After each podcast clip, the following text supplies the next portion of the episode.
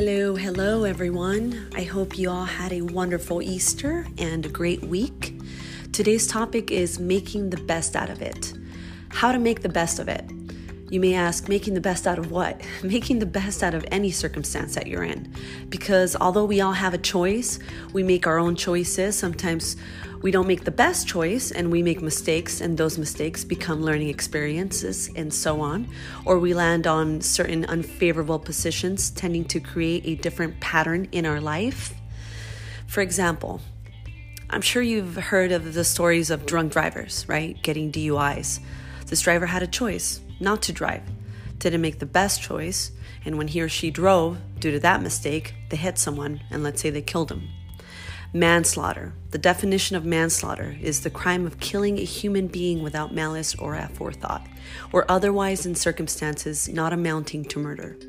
Let's say this mistake becomes a learning experience.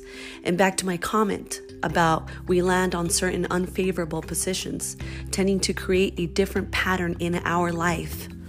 For some, these patterns are jail, a divorce, addiction, an accident, and in all of these, there's guilt, insecurity, shame, and self-recrimination. This is all hidden emotionally. So how? How do you make the best out of it? We all have constant battles, and well, your madness is deep and internal, so it follows you wherever you go. Your madness is deep. Wherever you go, it'll follow you. A book I was reading read, "Who am I if I'm not my usual pattern of assumptions and self-definitions? Each thing has to transform itself into something better and acquire a new destiny." This book is Emotional Alchemy by Tara Bennett. Making the best out of it is accepting each situation. That's step one. To accept, I'm in this position.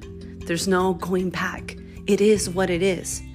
Be aware and clear that you are where you are, and know that all undesirable situations, all those situations you wish you could reject or make disappear or you wish you were not in, are what they are.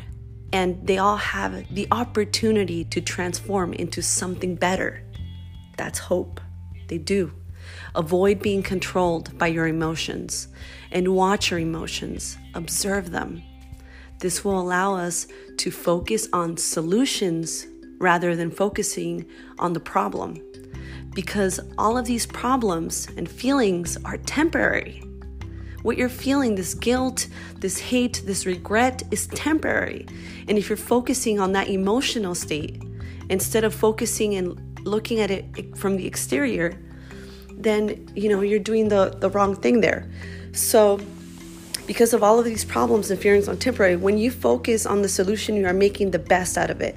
This is a topic that could go on forever and ever, but I hope you can find some clarity in those difficult times. Stay positive and have a great weekend.